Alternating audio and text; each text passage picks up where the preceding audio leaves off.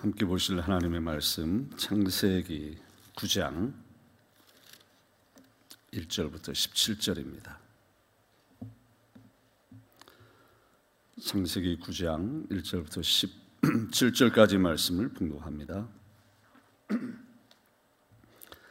하나님이 노아와 그 아들들에게 복을 주시며 그들에게 이르시되 생육하고 번성하여 땅에 충만하라 땅의 모든 짐승과 공중의 모든 새와 땅에 기는 모든 것과 바다의 모든 물고기가 너희를 두려워하며 너희를 무수하리니 이것들은 너희의 손에 붙였음이니라. 모든 산 동물은 너희의 먹을 것이 될지라 채소같이 내가 이것을 다 너희에게 주노라. 그러나 고기를 그 생명되는 피치에 먹지 말 것이니라. 내가 반드시 너희의 피 곧 너희 생명의 피를 찾으리니 짐승이면 그 짐승에게서 사람이나 사람의 형제면 그에게서 그의 생명을 찾으리라. 다른 사람의 피를 흘리면 그 사람의 피도 흘릴 것이니 이는 하나님이 자기 형상대로 사람을 지으셨음이니라. 너희는 생육하고 번성하며 땅에 가득하여 그 중에서 번성하라 하셨더라. 하나님이 노아와 그와 함께한 아들들에게 말씀하여 이르시되 내가 내 언약을 너희와 너희 후손과 너희와 함께한 모든 생물 곧 너희와 함께한 새와 가축과 땅의 모든 생물에게 세우리니 방주에서 나온 모든 것 곧 땅의 모든 짐승에게니라. 내가 너희와 언약을 세우리니 다시는 모든 생물을 홍수로 멸하지 아니할 것이라. 땅을 멸할 홍수가 다시 있지 아니하리라. 하나님이 이르시되 내가 나와 너희와 및 너희와 함께하는 모든 생물 사이에 대대로 영원히 세우는 언약의 증거는 이것이니라. 내가 내 무지개를 구름 속에 두었나니 이것이 나와 세상 사이의 언약의 증거니라 내가 구름으로 땅을 덮을 때 무지개가 구름 속에 나타나면 내가 나와 너희와 및 육체를 가진 모든 생물 사이에 내 언약을 기억하리니 다시는 물이 모든 육체를 멸하는 홍수가 되지 아니할지니라. 무지개가 구름 사이 있으리니 내가 보거나 하나님과 내가 보고 나 하나님과 모든 육체를 가진 땅의 모든 생물 사이에 영원한 언약을 기억하리라. 하나님이 노아에게 또 이르시되 내가 나와 땅에 있는 모든 생물 사이에 세운 언약의 증거가 이것이라 하셨더라. 아멘. 여러분 끄트머리라는 어, 말 들어보셨죠? 그 의미가 무엇일 건지 대강 짐작하실 거라고 생각이 되는데요. 이게 사투리 같지만 사실은 순수한 우리말 표준어입니다. 그 뜻이 무엇일까요? 끝이 되는 부분이랍니다. 끝이 되는 부분, 끄트머리. 그런데 이 끄트머리라는 말은 끝과 머리라고 하는 두 단어가 합쳐진 단어입니다. 그러니까 끝은 끝으로 끝나는 게 아니라 새로운 머리, 즉 새로운 시발점이 된다라는 의미가 있다고 하는 겁니다. 사실 성경은 시작과 끝의 이야기이죠. 태초에 하나님이 천지를 창조하시니라는 말씀으로 시작된 성경은 아멘 주 예수여 오시옵소서 주 예수의 은혜가 모든 자들에게 있을지어다 아멘이라는 말씀으로 끝이 납니다. 그리고 이 중간에 수많은 시작과 끝 새로운 시작이 등장하죠. 한 사람의 출생, 죽음, 뿐만 아니라 한 나라의 흥망성쇠의 이야기, 더 나아가서 인간의 끝에서 다시 시작하시는 하나님의 은총 이야기가 바로 성경입니다. 그리고 오늘 함께 읽은 장세기 9장 말씀도 바로 하나님이 다시 시작하시는 은혜 이야기입니다. 이제 창세기 강의 설교 시리즈 14번째죠. 언약의 증거라는 제목과 함께 말씀 여행을 하는 동안 다시 시작하시는 하나님의 이 은총에 저와 여러분의 삶이 바로 세워지는 하나님 앞에서 바로 세워지는 은혜가 우리 모두에게 충만하시기를 주의 이름으로 축원합니다. 먼저 다시 시작하시는 하나님의 은총 이야기가 하나님이 노아와 그 모든 그 노아와 그 아들들에게 복을 주시며라는 놀라운 축복의 말씀으로 시작한다는 것이 얼마나 감사한지 모릅니다. 사랑하는 슈가룹 성도 여러분, 우리 하나님은 복 주시는 하나님이십니다. 복 주시기를 즐거워하시는 하나님이십니다. 처음 시작하실 때도 그랬고 실패한 인생들을 다시 시작해 하실 때도 그랬습니다. 하늘과 땅과 물속에 생물을 지으신 후 하나님께서는 복을 주시면서 생육하고 번성하여 여러 바닷물에 충만하라 새들도 땅에 번성하라 축복하신 하나님께서 또 아담과 하와를 만드신 후에도 생육하고 번성하여 땅이 충만하라 땅을 정복하라 바다의 물고기와 하늘의 새와 땅에 움직이는 모든 생물을 다스리라 그렇게 축복하신 하나님께서 범죄함으로 홍수 심판으로 들어온 그 범죄함으로 그 하나님께서 그냥 주신 굴러 들어온 복을 걷어차 버린 인류를 향해서 하나님께서는 노아 방주와 함께 다시 시작하시면서 이렇게 축복해 주셨죠. 복을 주시며 그들에게 이르시되 생육하고 번성하여 땅에 충만하라. 우리 하나님은 자녀된 여러분에게 복 주시기를 원하시는 하나님이십니다. 믿습니까? 신구약 성경이 온통 이 점을 강조하지만 그 중에 한 군데 말씀만 소개해 드린다면 바로 민수기 6장 22절부터 27절 말씀입니다. 여호와께서 모세에게 말씀하여 이르시되 아론과 그의 아들들에게 말하여 이르기를 지금 하나님께서 모세에게 심부름을 시키시는 겁니다. 제사장인 아론과 그 아들들에게 이 말을 꼭 전해 주어라. 너희는 이스라엘 자손을 위하여 이렇게 축복하는 말을 해 주어라. 그렇게 모세에게 심부름을 시킨 것이죠. 그 전해 주라는 말씀이 무엇입니까? 이스라엘 자손들에게 하나님이 주시는 간절한 소원으로 축복해 주라는 말씀인데 바로 이 말씀입니다. 여호와는 너에게 복을 주시고 너를 지키시기를 원하며 여호와는 그 얼굴을 너에게 비추사 은혜 베푸시기를 원하며 여호와는 그 얼굴을 너에게로 향하여 드사 평강 주시기를 원하노라 할지니라. 그들은 이같이 내 이름으로 이스라엘 자손에게 축복할지니 내가 그들에게 복을 주리라. 여러분, 이것은 모세나 아론의 소원이 아닙니다. 하나님의 소원입니다. 그것도 원하며 원하며 원하노라 세 번에 걸쳐서 당신의 소원을 당신의 자녀들에게 제발 알게 해달라고 신신당부하신 것입니다. 그것도 부족하다고 여기셨는지 이 말씀을 이렇게 끝을 맺습니다. 내가 그들에게 복을 주리라. 우리 하나님은 당신의 자녀들에게 복 주시기 원하시는 하나님이십니다. 아버지의 마음을 알았던 예레미야는 눈물로 하나님께 회개하며 돌아오라고 외치는 그 예레미야. 하나님께 돌아오기를 싫어하고 대적하는 그 백성들을 향해서 눈물로 호소하던 예레미야. 하나님의 심판을 가지고 경고하며 돌아오라고 외쳤던 예레미야. 그는 아버지의 그 소원을 가지고 또한 이렇게 외칩니다. 여호와의 인자와 긍휼이 무궁하심으로 우리가 진멸되지 아니함이니이다. 주께서 인생으로 고생하게 하시며 근심하게 하심은 본심이 아니시로다. 여호와의 말씀이니라. 너희를 향한 나의 생각을 내가 안 하니 평안이요 재앙이 아니니라. 너희에게 미래와 희망을 주는 것이니라.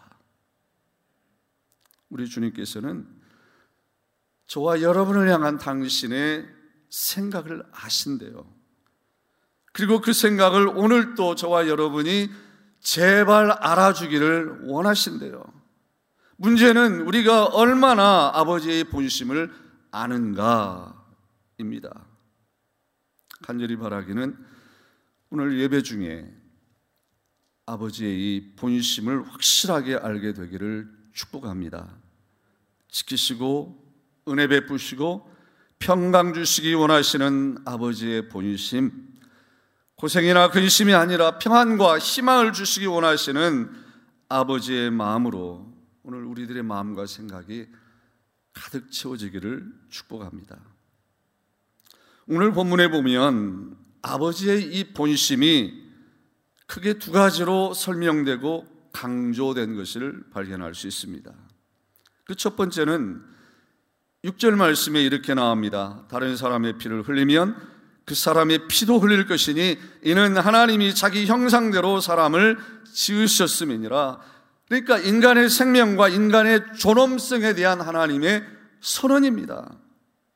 한 사람 한 사람을 소중하게 여기시는 하나님의 마음, 생명을 값싸게 여기거나 우습게 여기지 말라는 이 경고 속에서 우리는 우리를 향하신 아버지의 본심이 무엇인지 발견할 수 있습니다. 칼빈은 이 말씀을 이렇게 해석합니다. 인간에게 폭력이 행해지면 하나님은 그것을 곧 자신에게 폭력이 행해진 것으로 여기신다. 칼 바알트는 Humanity of God, 하나님의 인간성이라는 책에서 한술 더 떠서 인간 생명의 신성함을 이렇게 강조합니다. 하나님은 아무 조건 없이 모든 인간을 당신 자신과 통일시 하신다. 그래서 여러분, 인간은 자기 자신을 포함해서 어느 누구의 생명도 죽일 권한이 없는 것입니다. 내가 반드시 너희의 피, 곧 너희의 생명의 피를 찾겠다. 다른 사람의 피를 흘리면 그 사람의 피도 흘리겠다 경고하셨습니다. 새로운 시작을 시작하시는 하나님께서 우리들이 주님 앞에서 얼마나 소중한 존재인가를 그렇게 말씀해 주신 것입니다. 예수님께서도 똑같은 말씀을 해 주셨죠. 너희에게는 심지어 머리털까지도 다 세신 바 되었나니 두려워하지 말라. 너희는 많은 참새보다 더 귀하니라. 우리 주님께서 귀하게 여기시는 여러분 자신을 귀하게 여기시기를 바랍니다. 주님께서 귀하게 여기시는 다른 사람을 여러분들도 귀하게 여기시기를 바랍니다. 힘없는 자들 함부로 대하지 말라시며 과부와 고아를 돌보시는 하나님께서 힘없는 약자 중 가장 약자인 뱃속의 태아를 함부로 대하는 자들을 죄 없다 하지 않으실 것입니다. 누가 임신 22주가 지나야만 사람이라고 정했습니까? 누가 10주부터 사람이라고 정했습니까? 여러분, 이 임신이라는 한자어는요, 아이벨 임, 아이벨 신, 임신입니다. 순수 우리말로 우리 조상들은 그것을 이렇게 말했습니다. 아이가 들어섰다. 임신한 것을 처음 알았을 때부터 우리 조상들은 아이가 들어섰다고 이야기를 했어요. 하나님께서 하나님의 형상대로 사람을 지으셨다고 했는데 그렇다면 하나님의 형상은 언제 만들어지는 것입니까? 22주가 지난 후에 만들어지는 겁니까? 그 하나님의 형상을 산모가 그럴 권리가 있다면서 마음대로 지울 수가 있습니까? 거짓의 아비인 사탄에게 속아서는 안 됩니다. 하나님의 진리의 말씀은 아주 간단 명료합니다. 내가 반드시 너희의 피, 곧 너희의 생명의 피를 찾으리라. 생명의 피가 공급되는 태아를 하나님께서는 귀하게 돌보시는 줄 믿으시길 바랍니다. 제가 말씀을 준비하면서요. 평생 단 한 번도 생각해 보지 못한 생각이 퍼뜩 들면서 저 자신이 소스라치게 깜짝 놀랐어요. 아마 여러분들도 그게 생각이 뭔지 들어보시면 같은 느낌을 받으실 거라고 생각이 되는데요. 여러분 예수님의 모친 마리아가 성령의 임신 되시고 배가 불러올 때 요셉이 마리아와의 약혼 관계를 가만히 깨려고 했습니다. 만일 깼으면 마리아는 곤경에 빠지게 되었을 것입니다. 돌에 맞아 죽을 가능성이 아주 높은 거죠. 그랬을 때 그 생명의 위험 앞에서 마리아가 태아를 지우려고 했다면 그런 생각이 드니까 그냥 정신 퍼뜩 났어요. 한 번도 생각해 본 적이 없는 이런 생각 앞에서 놀란 거예요. 그런 일이 절대로 일어날 수가 없죠. 절대로 절대로 일어나서는 안 될 일이죠. 근데 여러분 더 깜짝 놀란 게 뭔지 아십니까? 인간이 스스로 정해놓은 합법적인 낙태 허용법에 따라 절대로 일어나서는 안 될 생명의 피를 흘리는 일이 너무나도 쉽게 일어나고 있다고 하는 거예요. 여러분, 저는 지금 정치적 이슈 그런 거 말하는 거 아닙니다. 하나님 말씀을 정치화하는 것도 아닙니다. 창조주 하나님을 믿는 크리스찬이라면 하나님의 말씀에 따라 아닌 것은 아니라고 해야 된다는 겁니다. 새로운 시작을 시작하시면서 보장해 주신 생명의 고귀함, 신성함을 우리 성도들은 지켜야 한다고 하는 것입니다. 그것은 저주가 아니라 복입니다. 그게 아버지의 본심입니다. 인간의 생명과 인간의 존엄성에 대한 하나님의 선언으로 복주기 원하시는 아버지의 본심이 강조되었다 말씀을 드렸는데요. 두 번째로 복주시기 원하시는 아버지의 본심을 우리는 하나님의 선언, 하나님의 결심, 다시는 않겠다. 이 하나님의 결심 속에서 발견할 수 있습니다. 11절 말씀입니다. 내가 너희와 언약을 세우리니 다시는 모든 생물을 홍수로 멸하지 아니할 것이라 땅을 멸할 홍수가 다시 있지 아니하리라 홍수로 다시는 멸하지 않겠다는 이 새로운 결심 속에서 복 주시기 원하시는 아버지의 본심 수호를 발견해요. 그냥 한번 해보신 결심이 아닙니다. 하나님께서는 내가 너희와 언약을 세우겠다 하며 이 언약이라고 선언하십니다. 그리고 이 언약이라는 단어가 오늘 본문에 보면 9절, 11절, 12절, 13절, 15절, 16절, 17절 자그마치 일곱 번에 걸쳐서 반복이 되고 그것도 보통 언약이 아니라 영원한 언약이라고 말씀하시며 한 술 더 뜨셔서 내가 증거를 주겠다. 언약의 증거를 주겠다. 그 주신 언약의 증거가 바로 무지개였습니다. 무지개를 언약의 증거로 주시면서 다시는 않겠다 선언하신 거예요.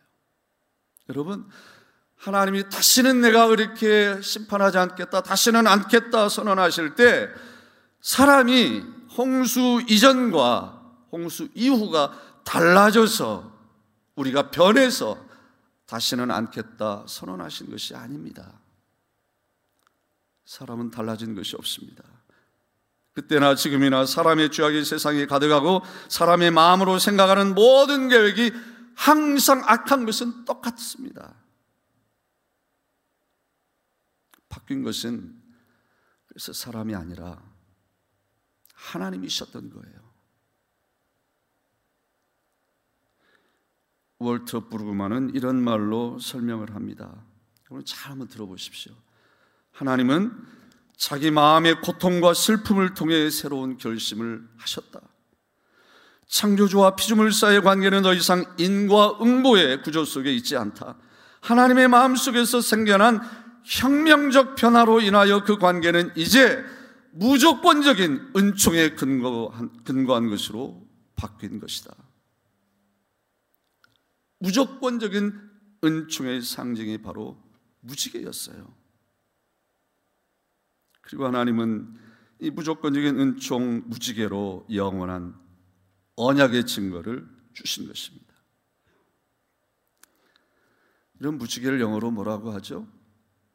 레인보라고 해요. 이 말도 역시 두 개의 단어로 합쳐졌죠. 비, rainbow, 활. 직역하면 rainbow는 비활이에요. 히브리어는 קשת라고 해요. 이 קשת라고 하는 히브리어 단어에는 무지개라는 뜻만 있는 게 아니라 실제로 활이라는 이 의미가 있어요. 그러니까 하나님께서 복을 약속하시고 증거로 주시면서 화를 주셨다는 거예요. 말씀을 준비하고 묵상하면서 이런 생각이 들었습니다. 왜 하나님이 화를 언약의 증거로 주셨을까? 언약의 증거로서 화를 주셨다는 의미가 무엇일까? 그런 생각 끝에 이건 어떤 뭐 학문적인 그러한 주석이 아니라 목회적 해석이 제 안에 떠올랐어요. 이건 그냥 제가 받은 은혜입니다. 여러분과 함께 나누는 것이니까 여러분도 제가 받은 은혜 이상으로 많은 감동이 오면 좋겠어요. 무슨 뜻이 무슨 말이냐면 레인보우 비활을 주실 때 하나님께서는 그 활을 땅으로 향하게 주시지 않았다는 거예요. 어디를 향해 레인보 무지개가 어디를 향해 있습니까? 하늘을 향해 있어요. 그러니까 여러분 다시는 않겠다는 결심은 인간이 죄를 지을 때마다 하나님은 지구를 향해서 죄진 인간들을 향해서 보복의 심판의 화를 쏘신다는 말이 아니라 당신 자신을 향해 화를 쏘시겠다는 거예요. 바로 십자가입니다. 십자가는 하나님 자신의 희생이고 하나님 자신의 포기예요. 다시, 당신 자신을 향해 화를 쏘신 행위가 십자가예요. 여러분, 십자가는 하나님 자신의 희생이죠. 포기죠. 하나님의 본체 동, 본체이신 독생자 예수님께서 하나님과 동등됨을 여길 것을 그렇게 여기지 않으시고 주장하지 않으시고 오히려 포기하시고 사람이 되어서 십자가에서 죽으시기까지 포기하시고 희생한 것이 바로 십자가의 의미잖아요. 여러분 이 앞에 십자가를 한번 보시기를 바랍니다. 우리 교회 십자가 모양이 조금 특이해서 가끔 질문을 받습니다.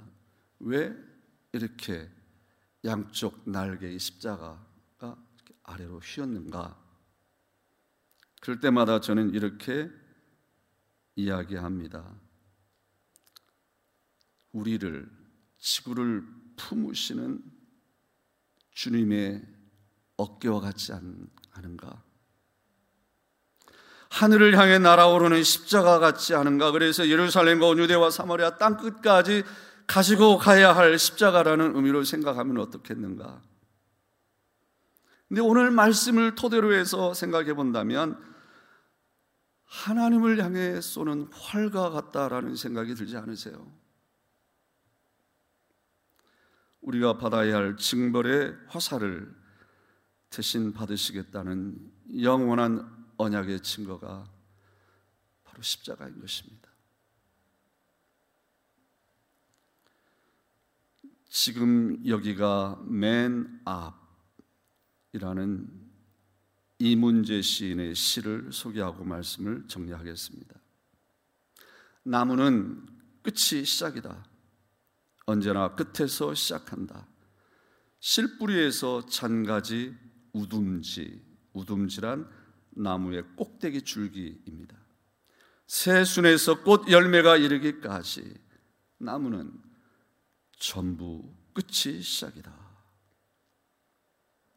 저는 이 이문재 시인이 크리스찬인지 난 크리스찬인지 모릅니다. 또 어떤 깊은 뜻이 이 안에 있는지 저는 잘 모르지만 제 나름대로 해몽과 같은 해석을 해본다면 언약의 증거인 활, 그러니까 나무로 만든 십자가는 방주와 함께 끝이자 시작이다라고 하는 것입니다. 그리고 저와 여러분은 끝과 시작인 나무, 그러니까 죄악으로 끝난 우리의 절벽 끝에서 십자가로 다시 시작해 하시는 하나님의 놀라운 은총, 하나님의 그 본심에 의해서 값없이 주어진 하나님의 은혜를 입은 사람들이다라고 하는 것입니다. 그런 정도거든지 그리스도 안에 있으면 새로운 피조물이라 이전 것은 지나갔으니 보라 새 것이 되었도다. 새로운 피조물인 저와 여러분을 우리 주님은 새 언약의 일꾼 삼으셨습니다. 언약의 증거인 예수 그리스도 십자가를 전하는 새 언약의 일꾼으로 귀하게 쓰임 받는 우리 모두가 되기를 주의 이름으로 축복합니다.